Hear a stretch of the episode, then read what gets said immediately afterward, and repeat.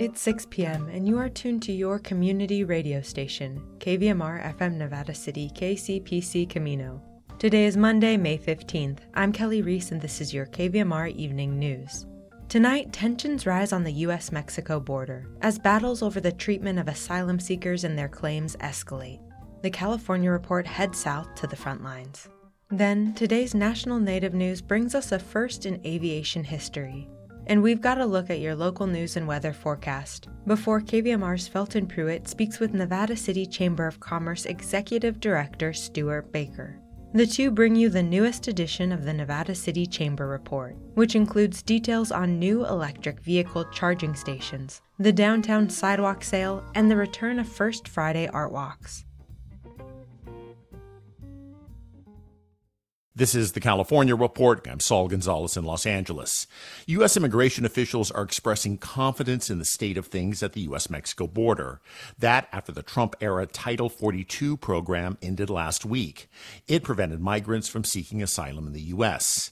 And now some are worried that tens of thousands of people who've gathered at the border will now petition for asylum. On CNN's State of the Union show yesterday, Homeland Security Secretary Alejandro Mayorkas said there were 63 300 border encounters Friday. That dropped to 4,200 on Saturday. We have communicated very clearly a vitally important message to the individuals who are thinking of arriving at our southern border. There is a lawful, safe, and orderly way to arrive in the United States that is through the pathways that President Biden has expanded in an unprecedented way.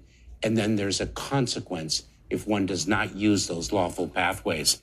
As Title 42 ended last week, I went to the border. Hundreds of migrants from all over the world were and still are camped out in a field along a border fence between San Diego and Tijuana. The conditions there are miserable, with a single portable restroom, little food, and no shelter. All of the migrants, including children, were sleeping on the ground without tents. They included Diana Rodriguez, 30 years old and traveling with two other women for safety. She says she fled her native Colombia because of few economic opportunities and growing violence. Que nos den oportunidad de de poder demostrarles. We want the opportunity to show that we aren't bad people.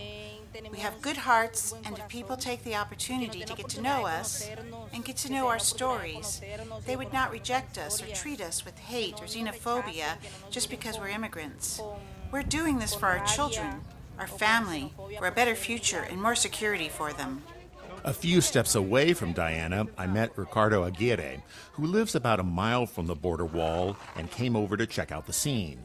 He says he's an immigrant himself, but doesn't want Title 42 to end. We're afraid. Uh, we don't know what's going to happen. We, we fear that a lot of people is going to go across, and we don't feel safe. We, we got a family at home, we got kids at home, and we don't feel safe. Uh, of course, should be a lot of good people that want to cross, but there's a lot of criminals. But immigrant rights advocates say the U.S. has a legal and moral responsibility to hear asylum claims and treat asylum seekers well. They also accuse the Biden administration of creating obstacles for people seeking asylum. At the border wall, I talked about that with Lillian Serrano of the Southern Borders Community Coalition. And what we're seeing is families, uh, people who are sick, uh, people who are coming from all over the world, who are coming to the United States, uh, exercising their human right of seeking asylum. Um, and it's happening is once they touch U.S. soil, our own domestic laws, but also our international treaties indicate that they should be allowed the opportunity to present their case. But what we are seeing is that they're being left outside. Uh, they're spending the night outdoors. They don't have access to food, to water. Yet um, Border Patrol will not let them leave. Uh, they're coming in a daily, doing counts, indicating to them that there will be process, but just not when. Um, we don't we don't see a, a necessarily a pattern of how things how people are being processed. They just arrive and indicate to the migrants that they will be taking 20 100 people. Um, they're going to take family units or single adults. And take them where right now? So they're being taken to reprocess. They will not disclose the specific locations where they're being taken. Some people will be detained in immigration facilities. Some people will be released to shelters, and others will be just released on the streets. And that's the best you can hope for, right? That that's kind of the best result for them, The for best- these migrants, if that happens. The best results for these migrants is to be uh, allow the opportunity to start their asylum process and be taken to a shelter. And what's the worst result with the end of Title 42? That the government will assume that they don't have an asylum claim and will start immediate deportations. What uh, the ports of entry had indicated to us that they will be able to process about a thousand people per day collectively. That means from San Diego to Brownsville, about a thousand, maybe a little more, maybe a little less in a daily basis. That's not even a fraction of what we the need is in just one location. All right, Lillian Serrano with the Southern Border Communities Coalition, thanks for talking to me. Yeah, thank you for talking to me. Let's turn to education. The Oakland Unified School District and the union representing its teachers have reached a tentative deal on a new contract, ending a strike that began on May 4th. The agreement still has to be voted on by union members. Schools will be open today, but full instruction won't start up again until tomorrow. The deal includes a 15.5% pay raise for most teachers. The union also agreed with the district on several social and educational reforms, including reparations for black students and resources for unhoused students. With the Hollywood writer strike almost in its third week, a major issue for the writers is how studios want to use artificial intelligence in screenwriting. Jeff Sneider is the editor in chief of Above the Line, a website that focuses on the entertainment industry. He says studio executives are already exploring the role of AI in future script writing. I'd heard that there were lists of public domain titles. You know, these are books, other things that were written a long, long time ago, and they're not under not necessarily copyright, but like they can be freely adapted for, for film and television due to the laws in our country. Um, and so, you know, that's what I'm told that executives are going to be looking at to start with this AI stuff rather than asking AI to create a, an original screenplay from scratch. Sneider says it's important to note AI will not completely replace scriptwriters. Writers will be hired to edit the first drafts. But the Writers Guild of America has argued that this will mean far fewer work hours for union members with less pay. Sneider says it's unlikely any studio would actually use AI until the strike is resolved.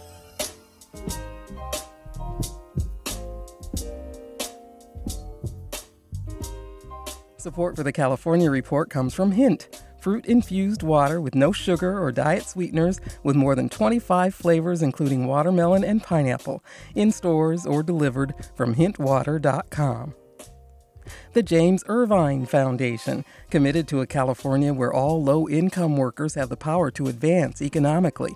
Learn more at irvine.org. And Eric and Wendy Schmidt, whose philanthropy includes 11th Hour Racing, working to connect sustainability with sport to help restore ocean health. On the web at 11thhourracing.org. And that's the California Report for Monday, May 15th. We're a production of KQED Public Radio. I'm your host, Saul Gonzalez. Thanks so much for listening. Today's national native news brings us a first in aviation history. The first ever aircraft to be named in an Alaska Native language in the history of any domestic airline was unveiled last week in Anchorage, Alaska. National Native News has these details and more up ahead. This is National Native News. I'm Antonia Gonzalez. South Dakota Senator Mike Rounds has introduced bipartisan legislation to establish a congressional charter for the National American Indian Veterans Group. It's the third year Rounds and New Mexico Democratic co sponsor Ben Ray Lujan have submitted the legislation. CJ Keene has more. Support for the proposal has increased within the Senate since it was last introduced. Rounds says he feels good about its chances in this Congress. Last year, we were able to have nine original co sponsors. This year, we've got 34 original co sponsors, including myself. So I think we're moving in the right direction. And the reason why we have those other co sponsors is because Native Americans from across the country are notifying their uh, senators and asking them to uh, get on this bill with us. Round says it's about putting Native veterans on equal footing with their peers. There are about 140,000 Native American veterans in the United States today. They do not have a congressional charter for their organization. We have other congressional charters that have been granted in the past. We've got the Italian Americans, the Polish American, and the Catholic American veteran groups, but we don't have a Native American veterans organization that has received a congressional charter yet. But DC isn't the only place the proposal has support. Not only do all of the tribes in South Dakota offer their support for the legislation, but the Coalition of Large Tribes also supports this endeavor. The bill would need to pass both the Senate and House and be signed by President Biden before a charter can be established. For National Native News in Rapid City, I'm CJ Keene. South Dakota State University faculty and staff are visiting tribal communities in South Dakota this spring to strengthen relationships and better understand support for current and future Native students on campus. They're starting a bus tour Monday, taking them to the Cheyenne River and Standing Rock communities. Next week, they'll visit Yankton and Rosebud, and through June, will travel to five other tribal communities. The trips include visiting schools, colleges, and businesses, learning about tribal bison herds, and cultural nights with elders. The tour is part of a professional development training series for faculty and staff. The university hopes to increase Native student retention and graduation rates.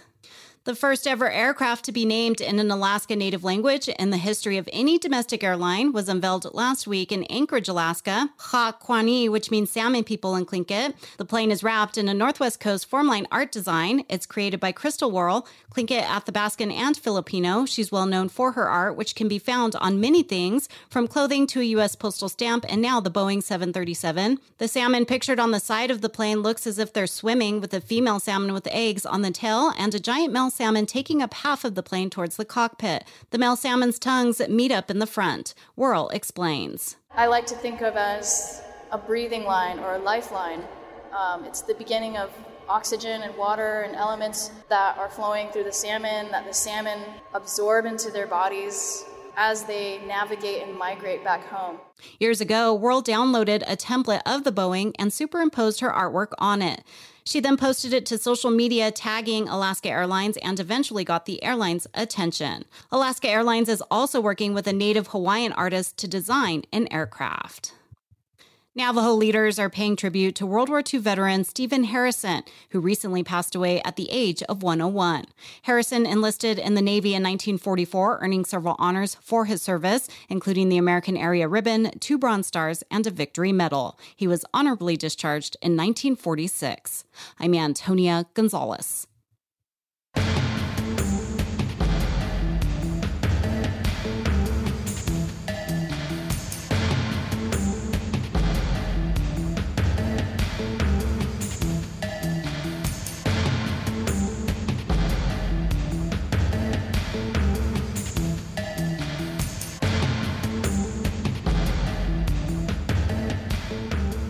National Native News is produced by Koahnic Broadcast Corporation with funding by the Corporation for Public Broadcasting. Support by BNSF Railway, proudly supporting the nation's economy by moving the goods that feed, supply, and power communities across the country. More at bnsf.com slash tribal relations. Support by Sonosky Chambers Law, championing tribal sovereignty and Native American rights since 1976. From opioids litigation to treaty rights to tribal self governance. With offices in Washington, D.C., New Mexico, California, and Alaska. Sonosky Chambers Law.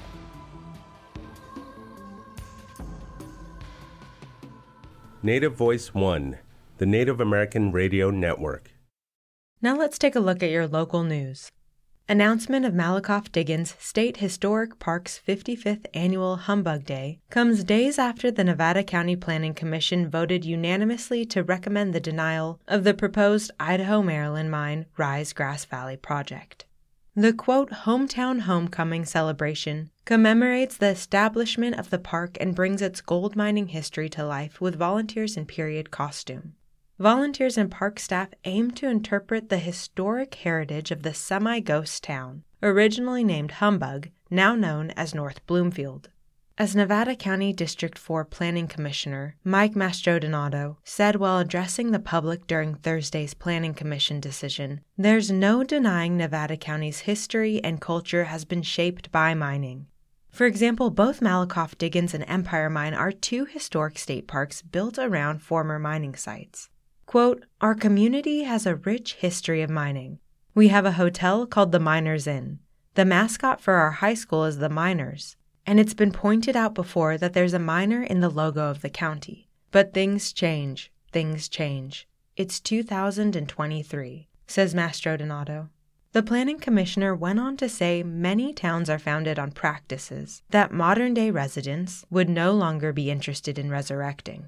Humbug Day seeks to contextualize the mining days of the late 1800s for visitors. And the park runs a documentary detailing the environmental effects felt from the area's mining operations. This year, the event takes place Saturday, June 10th from 11 a.m. to 4 p.m. Placer County is asking the question where do you want to see electric vehicle charging stations? The county's Community Resource Development Agency has developed three short, three minute surveys for residents and visitors to help shape the area's future of electric vehicle readiness. Quote, the number of electric vehicles on the road is expected to continue to grow rapidly in the coming years. By investing in Placer County's infrastructure now, we can help future proof our transportation network and ensure that it can accommodate the needs of our residents, commuters, and visitors for years to come. The community's input on these three short surveys will help shape the future of Placer County, says Placer County Senior Planner Angel Green. Placer County planners will use the surveys to decide the best ways to pursue and spend future grant money dedicated to electric vehicle readiness. The three surveys can be found at Placer County's website under EV Readiness Community Surveys. Now let's take a look at your local forecast from the National Weather Service. Above normal temperatures will bring areas of moderate heat risk to our listening area this week. Mountain showers and thunderstorm chances may return over the weekend. Be aware that rivers and creeks will continue to flow high, cold, and fast as a result of mountain snowmelt. For those in Grass Valley and Nevada City, tonight clear with a low around 58 degrees. Tuesday, sunny with a high near 84. Tuesday night will be clear with a low around 58 degrees. In Truckee and Lake Tahoe, tonight clear with a low around 40 degrees. Gusts as high as 20 miles per hour.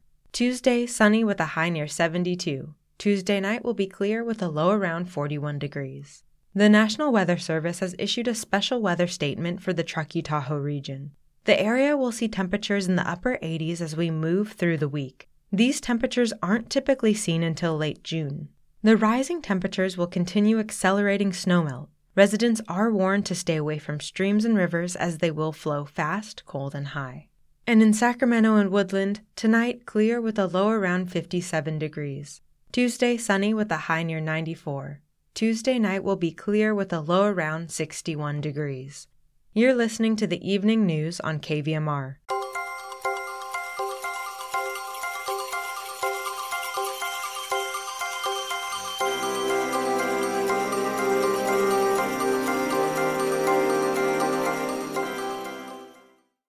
Warm weather has made a triumphant return, and with it comes a slew of activities throughout downtown Nevada City.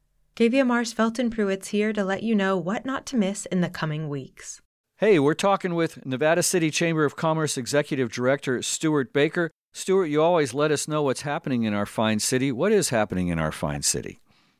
Well, Felton, I wanted to throw a quick mention of the successful Earth Fest that we had this past month and um, hoping folks can join in next year.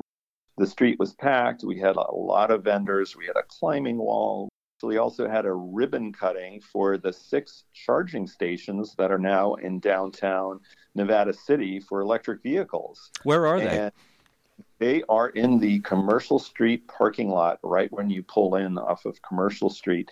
And they are, for the next six months, they're actually free. You just need to have the Chargey app uh, that the city uses with a balance on it, but you'll be able to charge for free all the way through late fall of uh, of this year. So that's a, a, nice perk for folks. Moving forward on Memorial Day weekend, we're going to have what used to be Village Market Day, which has now become the downtown sidewalk sale. And so that's midday on Memorial Day on Sunday. So if you're looking for a good deal, definitely come on downtown. And then we're having on the following Friday, on June 2nd, the first Friday Art Walk. And that's going to be from 6 p.m. to 9 p.m. on, again, on Friday, June 2nd. And so there's a new gallery, the Seven Stars Gallery on Spring Street, and they're going to have a ribbon cutting uh, on that first night at 6 p.m. So lots of reasons to come down for that. We've been hearing that the Nevada City Bike Classic is going to be returning on June 11th. The website is not yet up, but uh, if you're curious about that, you can go to nevadacityclassic.com and they'll give you the very latest on that. And then lastly, just uh, later in June, the Nevada City Film Festival returns, and it's going to be on June 23rd through the 25th. Well, that's a lot of stuff there, Stewart. Boy, I guess spring is here. Spring is here. We're so excited. No more snow, and uh, we got a hot weekend ahead but it looks like uh, after that it'll be just perfect spring weather. So we're excited and looking forward to ushering in the summertime. I imagine all of this stuff is on the Chamber's website. Give that to the folks. It is nevadacitychamber.com. Very good. That's Stewart Baker, Nevada City Chamber of Commerce Executive Director. Thanks for all the info, Stewart. Hey, no problem, Felton.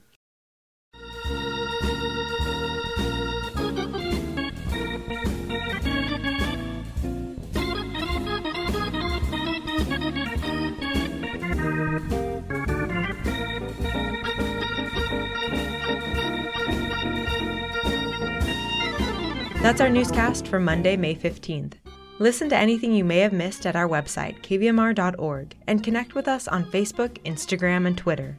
KVMR gets support from generous listeners like you and The Pizza Joint, offering a variety of New York style pizza specialties, prepared with fresh ingredients by the Slicer Pie, plus salads, pasta, and local beer. Open daily, Commercial Street, Nevada City, thepizzajointnc.com. And Weiss Landscaping, with over 75 years of generational experience in landscape architecture, design, and installation. Weiss landscaping crews are experienced and provide accountability on craftsmanship, installations, and irrigation projects. Go weisslandscaping.com.